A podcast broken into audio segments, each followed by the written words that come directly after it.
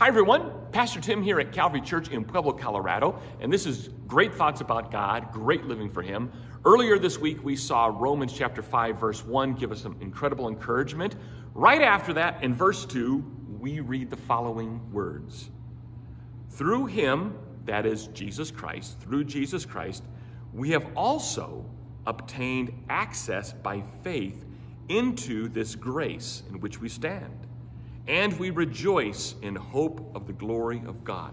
So not only do we have peace with God, an established relationship with Him, a declaration that we've lived just as if we've never sinned, we also, through that same act of justification and faith in Jesus Christ, we have obtained by faith this status of grace, undeserved, unmerited love and favor. God bestows that upon us. He lavishes us with that.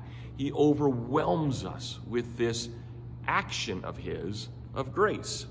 And in that, we stand in that grace. It's firm and it's a foundation in our Christian lives. We also have this we rejoice in the hope of the glory of God.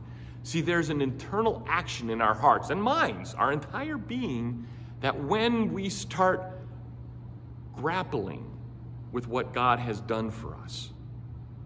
Wow. Our hearts immediately are elevated to a place of rejoicing.